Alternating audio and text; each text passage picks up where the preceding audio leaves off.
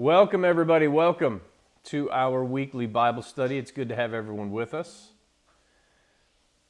We are we're going to start a study tonight called The Temple in God's Own Heart, but let's pray real quick, Lord. We thank you for your word, this opportunity to study, and just ask that you'd open our hearts to understand your word better. We pray all this in Jesus' name.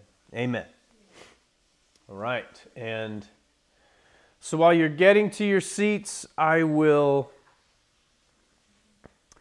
I will start by, um, well, I was reading through uh, Samuel and into Kings, and if you haven't done that in a while, Second Samuel is about David, and then when you get into First Kings, it's the transition of the monarchy into Solomon. And I've read it before, and I've, I know I've heard it preached. Um, I've heard it preached on, or, or, or at least parts of it before. But this time out, as I was reading it, I came across a section that, well, it didn't read the way I expected or, or how I had remembered. And so that prompted the study. And so if you have your Bibles with you, turn to 2 Samuel chapter 7. That's where we'll start. We'll start by reading the section that got my attention. And from there, I, I think it'll be a pretty interesting study. Um, let's go to Second Samuel chapter 7. 2 Samuel chapter 7, verse 1. And it came to pass when the king, David, sat in his house, and the Lord had given him rest round about from all his enemies, that the king said unto Nathan the prophet, See now, I dwell in a house of cedar but the ark of God dwelleth within curtains. And David said to the king, Go, do all that is in thine heart, for the Lord is with thee. And it came to pass that night that the word of the Lord came unto Nathan, saying, Go and tell my servant David, Thus saith the Lord, Shalt thou build me a house for me to dwell in? Whereas I have not dwelt in any house since the time that I brought up the children of Israel out of Egypt, even unto this day, but have walked in a tent and in a tabernacle. In all places where I have walked with all the children of Israel, spake I a word with any of the tribes of Israel, whom I commanded to feed my people Israel, saying, Why build ye not me a house of cedar? Now therefore, so shalt thou say unto my servant David, Thus saith the Lord of hosts, I took thee from the sheepcote from following the sheep to be ruler over my people, over Israel. And I was with thee whithersoever thou went, and have cut off all thine enemies out of thy sight, and have made thee a great name, like unto the name of the great men that are in the earth. Moreover, I will appoint a place for my people Israel, and will plant them, that they may dwell in a place of their own, and move no more. Neither shall the children of wickedness afflict them any more, as before time, and as since the time that I commanded judges to be over my people Israel, and have caused thee to rest from all thine enemies. Also, the Lord telleth thee that he will make thee a house. Okay, so, so we'll stop there at, uh, at verse 11. So the first thing I realized when I read this was that Nathan God's anointed prophet, at first he responded to David that he should do all that was in his heart, which it appears to me that the Lord then clarified that night with a vision to Nathan. Now we know that Nathan was a bona fide prophet, right? Because, I mean, right here, God spoke to him and commanded him that he should bring the word of the Lord to David. But it appears that Nathan was a bit carried away in the, in the moment. If, if you, in the context of the story, David had just brought the ark into Jerusalem and he pitched a tent for it there on Mount Moriah, which is what we now call the Temple Mount. And he had just concluded a grand festival, right, where he, he memorialized his position now as the undisputed king of not just Judah, but of all Israel. And so it seems that even God's prophet was, was kind of swept up in the high spirits of the moment, and he was just going along with David's desire, saying, Do whatever's in your heart, the Lord is with you. But the Lord stepped in to clarify. And so let's pick it up again in, in verse 12. 2 Samuel 7, verse 12. The Lord says to Nathan to tell David, And when thy days be fulfilled, David, and thou shalt sleep with thy fathers. I will set up thy seed after thee, which shall proceed out of thy bowels, and I will establish his kingdom forever. He shall build a house for my name, and I will establish the throne of his kingdom forever. I will be his father, and he shall be my son. If he commit iniquity, I will chasten him with the rod of men and with the stripes of the children of men. But my mercy shall not depart away from him as I took it from Saul, whom I put away before thee. And thine house and thy kingdom shall be established forever before thee. Thy throne shall be established forever. According to all these words and according to all this vision, so did Nathan speak unto David. Okay, so now in reading this, I noticed that there is no command here regarding Solomon by name and him building the Lord a house.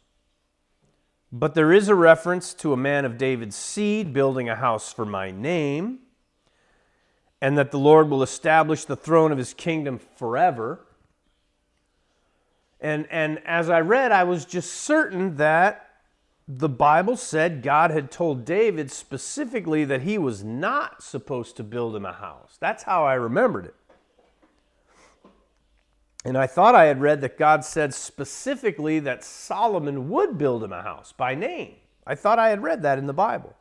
But it wasn't here in the text here. Now I remember that there's a parallel uh, there's a parallel account of the same story in First Chronicles. And so we'll go there, and you can turn there if you'd like to First Chronicles 17. And we'll read that in just a moment. But before we do, I had to answer some questions about whether this was a Solomonic prophecy or a messianic prophecy, or was it what people call a dual application prophecy? Um, so let's look back at uh, here in the sections of 2 Samuel 7:13. He shall build a house for my name, and I will establish the throne of his kingdom forever. So it's commonly taught that this is a dual application prophecy with a short term and then a long term fulfillment. Solomon and his temple being the short term, throne and house, or house and throne, and then redeemed Israel and Jesus Christ being the long term house and throne.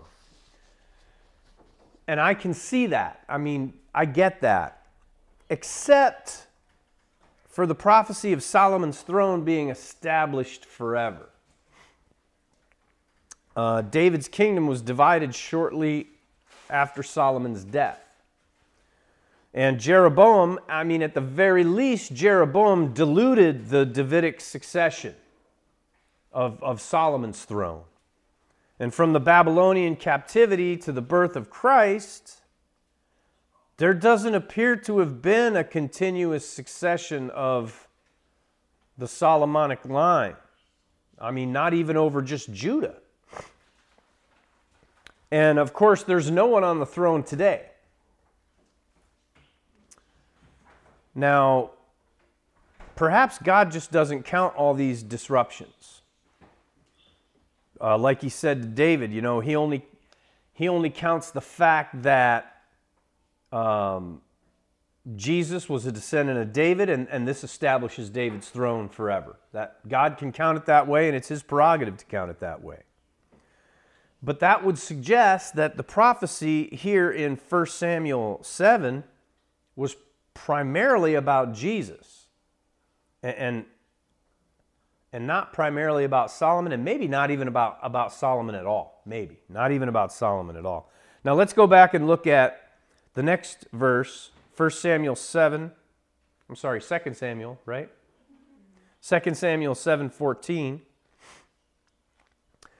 where the Lord says to David, I will be his father, talking about David's seed. I will be his father, and he shall be my son. If he commit iniquity, I will chasten him with the rod of men and with the stripes of the children of men. So I read this and I'm thinking this is a messianic prophecy. And maybe it's a dual application prophecy. And of course, we can understand how a prophecy of Solomon could include references to him committing iniquity, right? Because Solomon certainly did. Um, although I will say, and I've searched a good bit this past week, I can find no record of God chastening Solomon in his lifetime. Certainly not with stripes or with the rod. I can find no record of that, at least not during his lifetime recorded in the Bible. But regardless of Solomon, if we read this as a prophecy of Jesus, um, even if it's a short term, long term, and we want to apply it both to Solomon and Jesus, how can we apply this to Jesus? How could we apply a prophecy about Jesus that includes references to him committing iniquity and then being chastened, right? Because if you want to turn to 2 Corinthians 5:21, we know that Jesus never sinned. And, and so on the, by the mouth of two or three witnesses, a thing is established, right? And so I'm going to give you more than two or three. How do we know Jesus never sinned? Well, 2 Corinthians chapter 5, verse 21, 2 Corinthians 5:21, Paul tells us, He, the Father, hath made him, Jesus, to be sin for us who knew no sin. So Paul says he knew no sin. 1 Peter chapter 2. 1 Peter chapter 2 in the 21st verse. Peter says Christ also suffered for us, leaving us an example that you should follow his steps, who did no sin. Hebrews chapter 4 tells us in the 15th verse, Hebrews 4:15, for he we have not a high priest which cannot be touched with the feeling of our infirmities, but was in all points tempted like as we are, yet without sin. The author of Hebrews also tells us in the ninth chapter and in the 28th verse Christ was once offered to bear the sins of many. And unto them that look for him shall he appear the second time without sin unto salvation. It's well established that Jesus Christ did not sin during his life on earth, where he came in the likeness of sinful flesh, but he was not sinful. So, how can a prophecy about Jesus include a reference to sin and chastening? Well, Turn back to 2 Corinthians 5:21 if you're still there because let's consider that passage and what Paul tells us in 2 Corinthians 5:21. Paul says, "For he hath made him to be sin for us who knew no sin, that we might be made the righteousness of God in him." And then further on in, in 2 Peter chapter 2, where we just were, if you read up into verse 24, 2 Peter 2:24, Peter says, "Who it who his own self bare our sins in his body on the tree." He bare our sins in his own body on the tree, that we, being dead to sin, should live unto righteousness, by whose stripes ye are healed. So these verses, these scriptures indicate that God did not just positionally assign the sins of the world to Jesus, but that Jesus bore full and true responsibility for having committed them. He took them upon himself literally, for real, becoming sin, Paul says. So that on the tree, as Peter said, on the tree, he was found by God upon the tree as having committed iniquity, as we just read in the second Samuel prophecy. And God did chasten him with the rod and the stripes of the children of men, right? At his trial and on the cross. But God's mercy did not depart from him. And so, just to ponder that, because I've always understood that Jesus died for my sins and D- Jesus took the sins of the world upon him, but I just hadn't really pondered the reality of Jesus was found to be sin while he was on the tree. Anyway, it's, it's just really deep and profound and moving that it was that real. This wasn't God just pretending. And it wasn't Jesus just making like he sinned. It was way, way deeper and more profound than that. And then, of course, back to 2 Samuel, Jesus Christ will, in fact, has in fact, established David's throne forever, just as the prophecy states. And so, with all of this, I judge this 2 Samuel 7 scripture to be prophesying primarily of Jesus, perhaps secondarily to Solomon, but perhaps not about Solomon at all. And the house God speaks of, that we just read about, it's not a house like the one that David has in mind. So, as we read, God spent the entire first part of the passage making clear that he never desired a house of cedar. He never asked anybody for a house of cedar. And after stating that he never asked for a house, he directs David's attention not to anything about building a house, but to what he's done for David. He says, I took you from the sheepcote. I made you a ruler. I gave you a great name. And then he goes on in verses 10 and 11 to tell David that I will appoint a place, and that in fact, I will build you a house.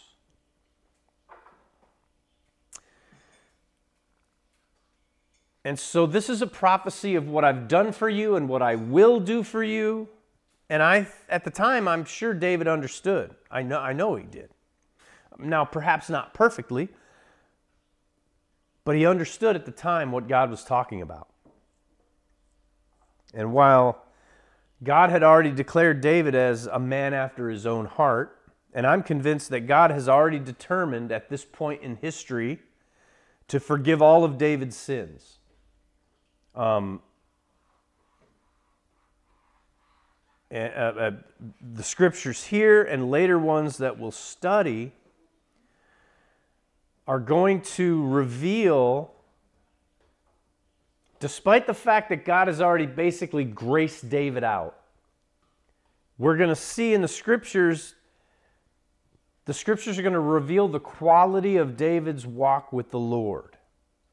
And the quality of David's walk with the Lord is going to be expressed in his actions regarding the building of the temple. Now, when I began this study, I was trying to answer the question of whether or not the building of the temple was in God's will or outside of God's will. That was the question that had come into my mind. And we'll study that out. And, and we'll see what the scripture says. But what I found was a, a much larger truth in that we can learn a good deal about walking with the Lord and walking by faith by better understanding this story. And for me, being a believer today, that's the thing I want to understand. I want to understand more perfectly how do I walk by faith. And so I pray that this study will, will help me and help you to understand better how do we walk by faith? How do we know what's in God's heart? I want to be a man after God's own heart. So how do we do that? All right. Now let's turn to First Chronicles forward a bit. First Chronicles chapter 17. Past First and Second Kings into First Chronicles chapter 17. 1 Chronicles 17, verse 1.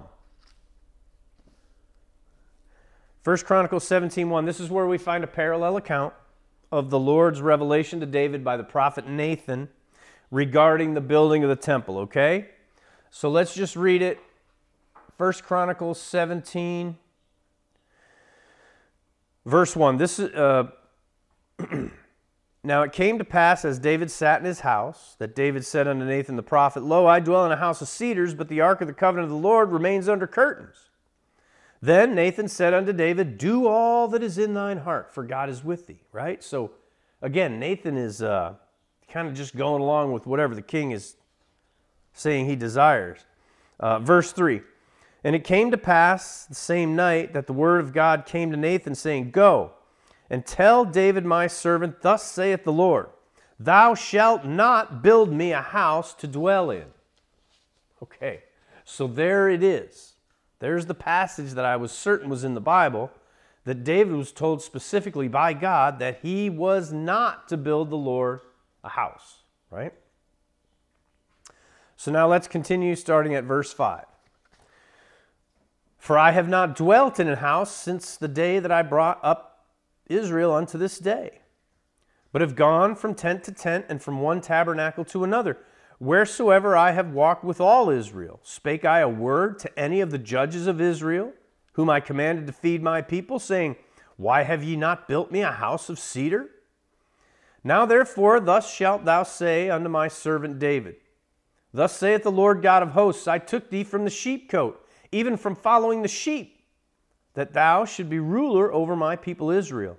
And I have been with thee wherever thou hast walked, and have cut off all thine enemies from before thee, and have made thee a name like the name of the great men that are in the earth.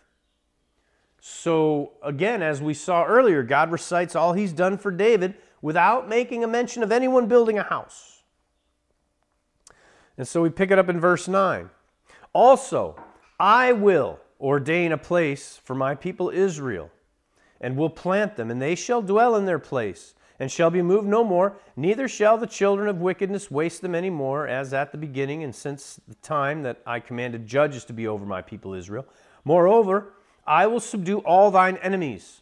Furthermore, I tell thee that the Lord will build thee a house and it shall come to pass, when thy days be expired, that thou must go to be with thy fathers, that I will raise up thy seed after thee, which shall be of thy sons. And I will establish his kingdom. He shall build me a house. He shall build me a house, and I will establish his throne forever. I will be his father, and he shall be my son. And I will not take my mercy away from him, as I took it from him that was before thee but I will settle him in mine house and in my kingdom forever, and his throne shall be established forevermore. According to all these words and according to all this vision, so did Nathan speak unto David. So, in this parallel account, let's notice that the prophesied seed after thee in verse 11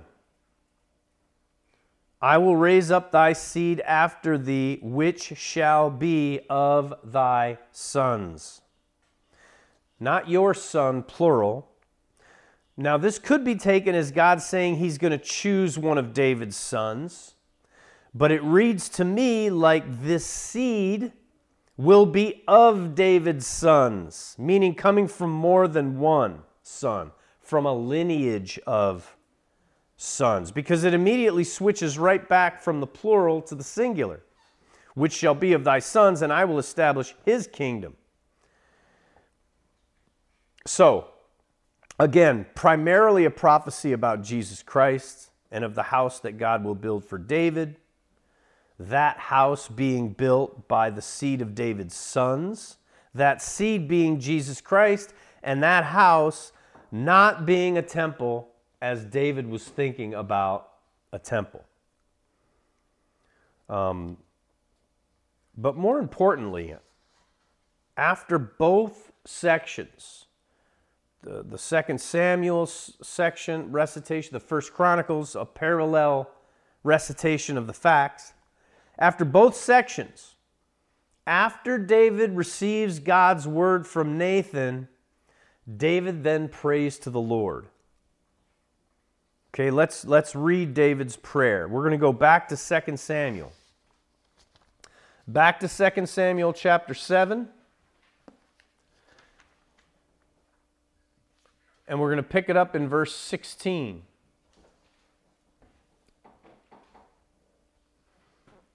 I'm sorry, we're going to pick it up in verse 18. 2 Samuel 7, starting in verse 18. And David the king came and sat before the Lord and said, Who am I, O Lord God, and what is my house that thou hast brought me hitherto? And yet this was a small thing in thine eyes, O God, for thou hast also spoken of thy servant's house for a great while to come and hast regarded me according to the estate of a man of high degree, O Lord God. What can David speak more to thee for the honor of thy servant? For thou knowest thy servant. O Lord, for thy servant's sake, and according to thine own heart, hast thou done all this greatness in making known all these great things. O Lord, there is none like thee, neither is there any God beside thee according to all that we have heard with our ears. And what one nation in earth is like thy people Israel, whom God went to redeem to be his own people, to make thee a name of greatness and terribleness by driving out nations from before thy people, whom thou hast redeemed out of Egypt? For thy people Israel didst thou make thine own people forever, and thou, Lord, became their God. Therefore, now, Lord, let the thing that thou hast spoken concerning thy servant and concerning his house be established forever. And do as thou hast said. Let it even be established that thy name may be magnified forever, saying, The Lord of hosts is the God of Israel, even a God to Israel. And let the house of David thy servant be established before thee. For thou, O my God, hast told thy servant that thou wilt build him a house. Therefore, thy servant hath found in his heart to pray before thee. And now, Lord, thou art God, and hast promised this goodness unto thy servant. Now, therefore, let it please thee to bless the house of thy servant, that it may be before thee forever. For thou blessed, O Lord, and it shall be blessed forever. So, in the prayer, David praises God and he thanks God. And he concedes that his kingdom, David's kingdom, will be established before God. And he remembers all the great deeds that God has performed for Israel. And then he magnifies God. And he accepts the promise. He, he accepts the promise that God will build him a house. And David then humbly confesses that all he has to offer is his prayer. But because God has said it's going to be. You said it shall be, Lord, it shall be. And David knows it shall be. And he accepts the blessing and he believes God and he believes that it's all true. Um, I think I just read the Chronicles. Sorry. That makes sense that I would have done it that way.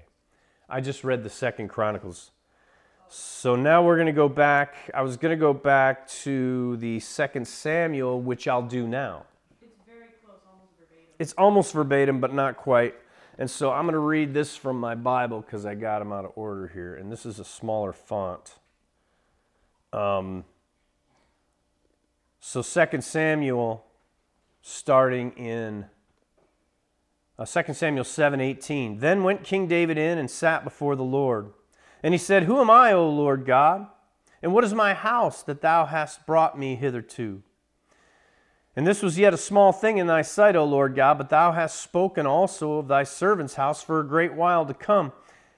And in this, the, and is this the manner of man, O Lord God? And what can David say more unto thee? For thou, Lord God, knowest thy servant. For thy word's sake and according to thine own heart hast thou done all these great things to make thy servant know them. Wherefore thou art great, O Lord God, for there is none like thee, neither is there any God beside thee, according to all that we have seen and heard with our ears.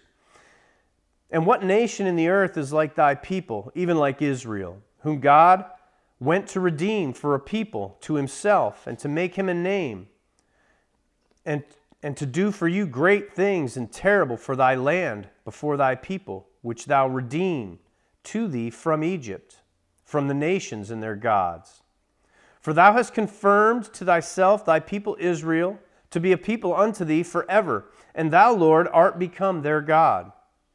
And now, O Lord God, the word that thou hast spoken concerning thy servant and concerning his house, establish it forever, and do as thou hast said. And let thy name be magnified forever, saying, The Lord of hosts is the God over Israel. And let the house of thy servant David be established before thee. For thou, O Lord of hosts, God of Israel, has revealed to thy servant, saying, I will build thee an house. Therefore hath thy servant found in his heart to pray this prayer unto thee.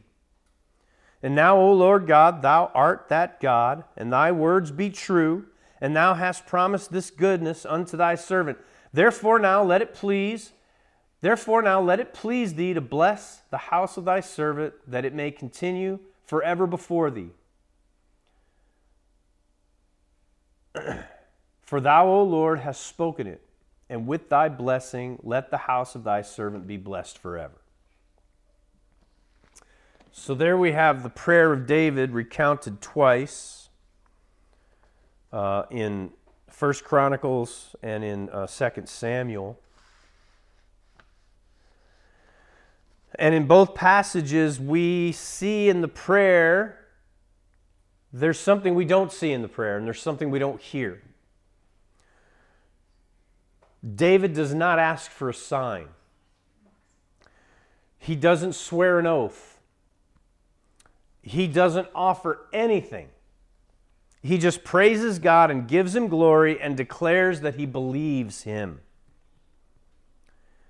If you've been with us for a while in other studies that we've done, we've seen everyone from Abraham to Moses to Gideon ask for a sign. God makes them a promise, He offers them grace. The first thing they do is they ask for a sign. In the wilderness, we heard the whole nation of Israel offer up their obedience to the law in response to the favor that God freely offered them. But not here with David. David didn't ask for a sign, he didn't swear an oath, he didn't offer anything but he believed. And so David becomes the man that God has always been searching for. Samuel, you'll remember, told King Saul in 1 Samuel chapter 13, when God had decided to take the kingdom from Saul, Samuel told Saul in 1 Samuel 13, 14, But now thy kingdom, Saul, shall not continue. The Lord hath sought him a man after his own heart. And that was David in this prayer in both accounts, and there are just very slight variations, right? Um, but both accounts are clear that David understands that God offers these blessings. Why? Because it was in his heart to do so. David understands and believes what's in God's heart. So turn to Acts chapter 13. And I'll reiterate David doesn't offer anything of his doing. He doesn't say, Thank you for the promises, Lord. I'm going to. None of that. He doesn't do any of that. He offers only belief and thanks and praise. That's all. And so now let's go to Paul. In Acts chapter 13, Paul is offering an exhortation to the men in the synagogue of the Jews in Antioch. This is about a thousand years later, a thousand years after David. And Paul in the synagogue, after recounting Jewish history from the calling of Abraham to the Exodus to the judges and to Saul, Paul then comes to David. And he confirms what Samuel said to Saul about David in Acts chapter 13, verse 22. In Acts 13, 22, Paul writes that the Lord said, I have found David, the son of Jesse, a man after mine own heart, which shall fulfill all my will. Of this man's seed, says Paul, hath God, according to his promise, raised unto Israel a Savior, Jesus. That's Acts 13, 22, and 23. So God was in David's time and in Paul's time and has always been looking for men after his own heart. God has been seeking men who want to know his heart and believe him. And David proved to be one of those men. And so, how about you? Do you believe? The desire of God's heart has been revealed to us, especially us.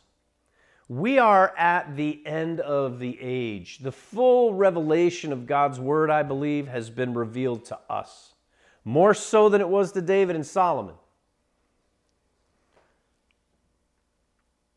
And if you want to go to Ephesians chapter 1, we'll see that God has revealed to, or yeah, God has revealed to us what's been in his heart since before the foundation of the world. Paul was able to reveal things about the heart of God that weren't revealed to any other people. And in Ephesians chapter 1, verse 4, Paul tells us that before the foundation of the world, God chose us in him, in Christ, that we should be holy and without blame before him in love. And for us to be that people, he needs us to believe. To believe in the Savior, Jesus Christ, that he's Lord. He's the, he's the Lord who died and, and rose again to save us. He just needs us to believe that. And then, if you believe that, God will take it from there. He'll make you more than a conqueror. He'll make your name great for the sake of his own name, just like he did for David. Trust him, believe him, get to know him, get to know his story better and better every day. And then he'll do things in you that you wouldn't even be able to offer, that you wouldn't even think to offer.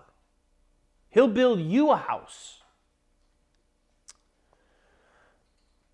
And, and, then notice in Paul's statement here in Acts chapter 13, interestingly, when we get back to the question of the prophecy from Nathan regarding David's seed.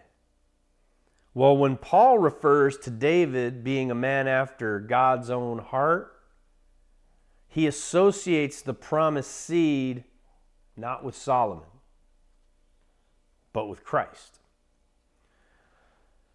And I think David recognized what God was saying in the moment at that time. Maybe not perfectly, but he understood and he certainly believed. And as I've said, I'm, conv- I'm convinced that God had already graced David out. And God was not going to condemn David after this, even if David sinned. And, and, and we know David did sin after this. He sinned terribly. And so this begs the question under the Abrahamic covenant, or, or what people call the Mosaic covenant, or the Mosaic law. I'm sorry, not the Abrahamic covenant. Under the Mosaic covenant, under the covenant of law that Israel lived under, did a Jew have to keep the law to be justified? Well, the short answer is yes, but there's more to it than that. Do believers today have to keep believing in order to stay justified? Well, the short answer is no, but there's more to it than that. There's a lot more to it than that. And hopefully, this study will illuminate both questions. So, we get hung up in theology and, and being correct dispensationally and, and, defending our theological position. But there's way more to it than that. I want to seek what's in God's heart. I want all of us to do that. And that's what I hope we'll learn a little more about in this study, more than any specific theological position. Not, not that those aren't important, but there's, there's more to it than that. All right, so let's return to David's walk with the Lord in regards to building the temple. Okay, so we saw clearly in 1 Chronicles 17 that God commanded David specifically, he said, Thou shalt not build me a house, right? We'll all agree that was in the text. And we saw how David believed God. And after this, as you read the rest of the book, there were more battles, and David defeated all of his enemies. They're all listed by city and by name and by king, all the ones David defeated. And he killed all four sons of the giant and he established the kingdom firmly in his hand. And then, for reasons that aren't specifically cited, but, but that we may, may be able to understand and discern as we study, a little later on, the anger of the Lord was kindled against Israel. And, this is later. This is in 2 Samuel 24 with the parallel being in 1 Chronicles 21. And, and you can turn to 1 Chronicles 21. I'm sorry, is it 1 Yeah, 1 Chronicles. If it's Second Chronicles, please correct me. I believe it's First Chronicles 21. We'll know in a second. So there's this, this discomfort between God and Israel and this disconnect moved David's heart away from the Lord, and David took a census of his armies. You remember this story? David took a census, and this offended God. And according to 1 Chronicles 21 15, in fact, I'll just go to it myself. 1 Chronicles 21 15. 1 Chronicles 21 15. And God sent an angel unto Jerusalem, right? God sent an angel unto Jerusalem to destroy it. And as he was destroying, the Lord beheld, and he repented him of the evil. And he said to the angel that destroyed, It is enough. Stay now thine hand. And the angel of the Lord stood by the threshing floor of Ornan the Jebusite. And David lifted up his eyes, and he saw the angel of the Lord stand between the earth and heaven, having having a drawn sword in his hand stretched out over Jerusalem. Then David, with the elders of Israel, who were clothed in sackcloth, fell upon their faces, and David said unto God, Is it not I that commanded the people to be numbered? Even I it is that have sinned and done evil indeed. But as for these sheep, what have they done? Let thine hand, I pray thee, O Lord my God, be upon me and upon my father's house, but not on thy people, that they should be plagued. And this is just a remarkable picture when we think of Jesus on the cross demanding that God punish him for the sins he committed. Jesus said, Is it not me? It's not these innocent people. It's me. And Jesus demanded God's punishment. And he insists that the people are innocent. So this is just a picture of that with David.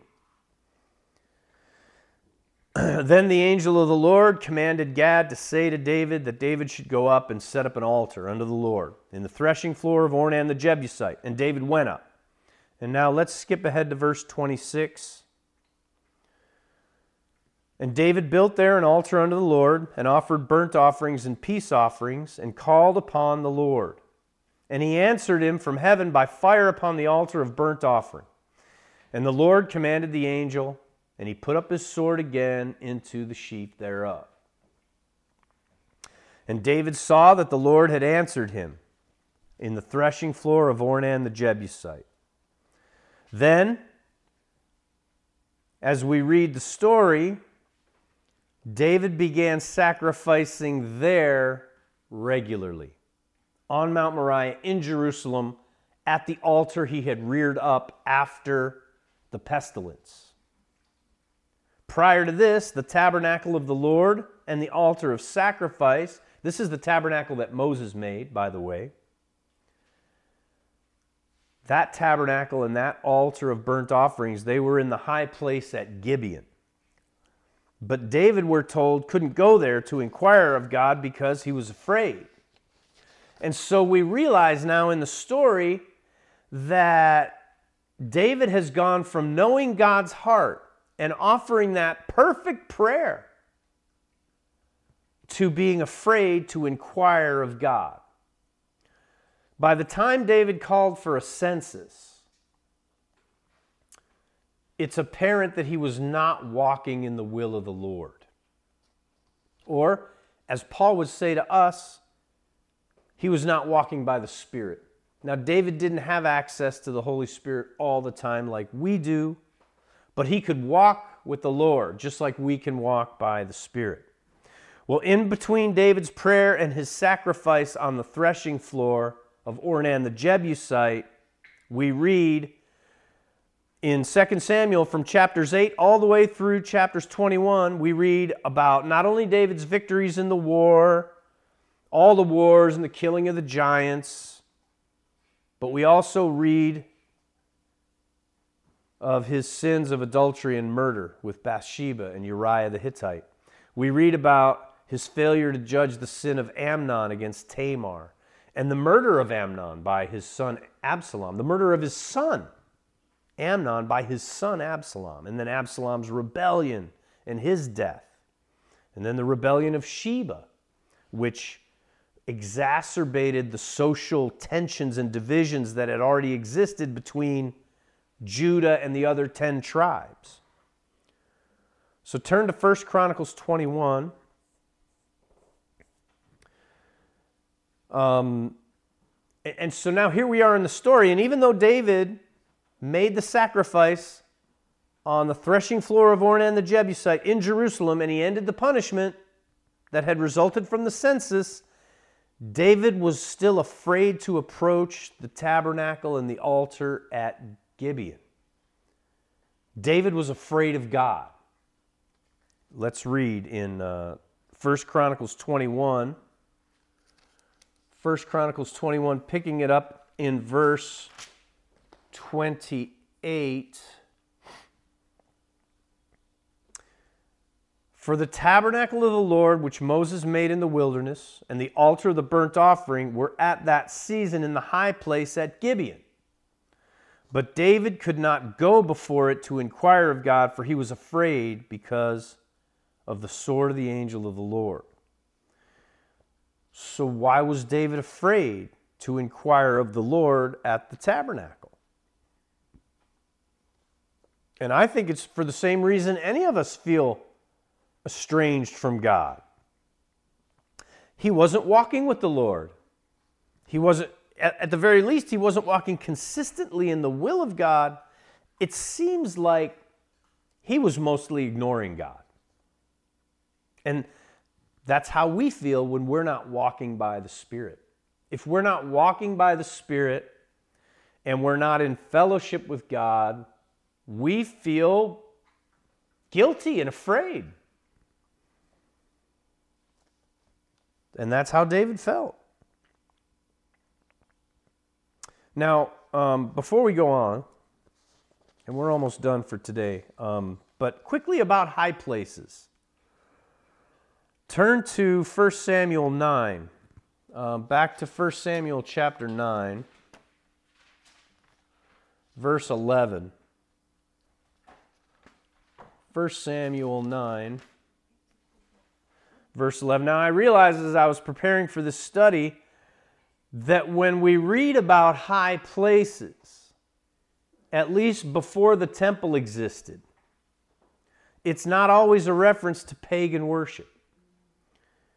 Um, the Jews built altars to God on various hills that they called high places, and they sacrificed to him there and they burned incense to him there. For example, in 1 Samuel 9 11, as they went up to the hill to the city, they found young maidens going out to draw water, and said unto them, Is the seer here? And this is Samuel, meaning the seer is Samuel. And they answered them and said, He is, behold, he is before you. Make haste now, for he came today to the city. For there is a sacrifice of the people today in the high place. So this passage is in reference to Saul seeking Samuel, who's going to sacrifice in the high place to the Lord.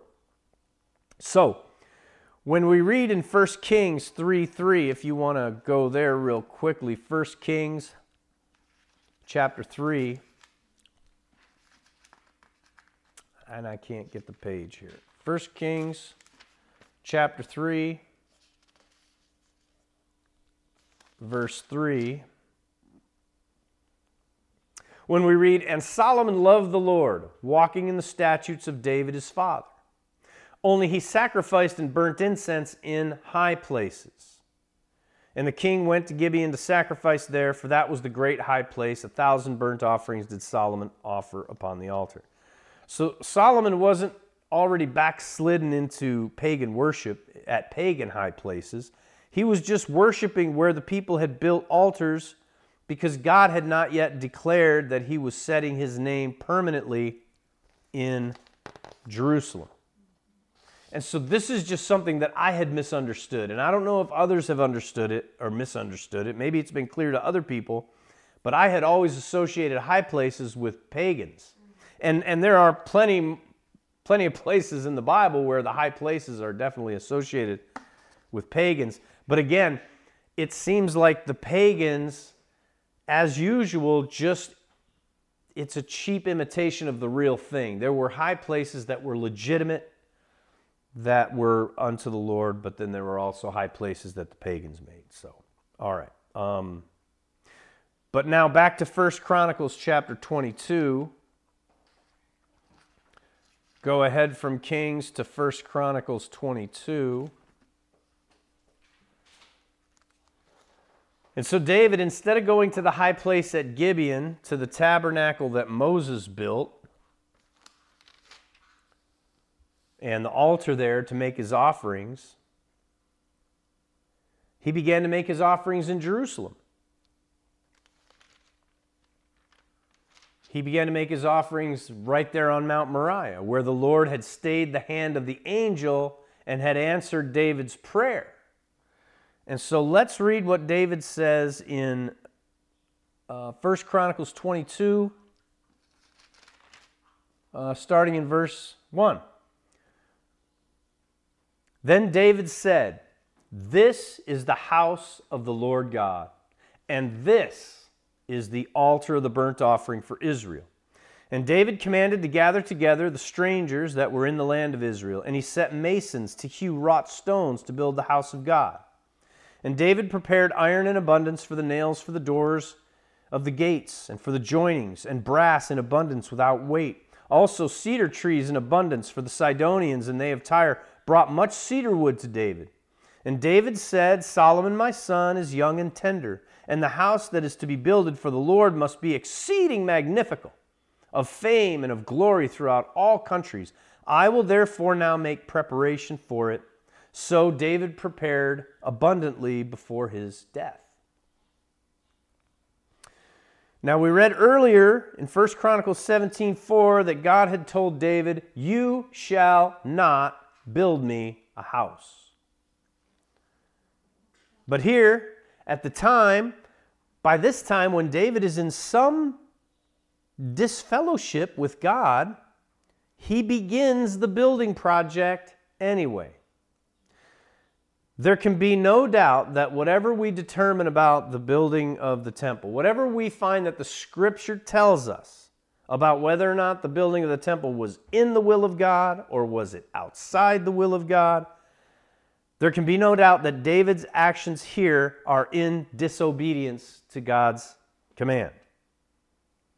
So I don't know if anyone here has ever built a house, but the building of the house starts with the planning of the house and then the organize and the, the bringing of the materials. That's all part of building the house. And david is doing that. So david is disobeying god. Um, david is not walking with God. David understood what was in God's heart, prayed the perfect prayer. I'm convinced he was graced out by God at that point. But then he he didn't continue in walking in what was in God's heart. And I think we'll see as we finish the study, probably next week, that the story of David and Solomon and, and the building of the temple is really a story about their walk with the Lord. You can turn to 1 Corinthians 10 because this story is instructive of walking with the Lord as far as Solomon and David go. And the whole story of Israel is instructed, is instructive of walking with the Lord. In fact, not just walking with the Lord, struggling with the Lord. The name Israel means struggles with God. That's literally what their name means. So their whole story is instructive of walking with the Lord and not walking with Him. 1 Corinthians 10, in 1 Corinthians 10, we can learn some valuable truths um, because Paul tells us about the history of Israel. We know that all scripture is inspired by God. And Paul tells us in 1 Corinthians 10, in the 11th verse, 1 Corinthians 10 11, regarding the story of Israel.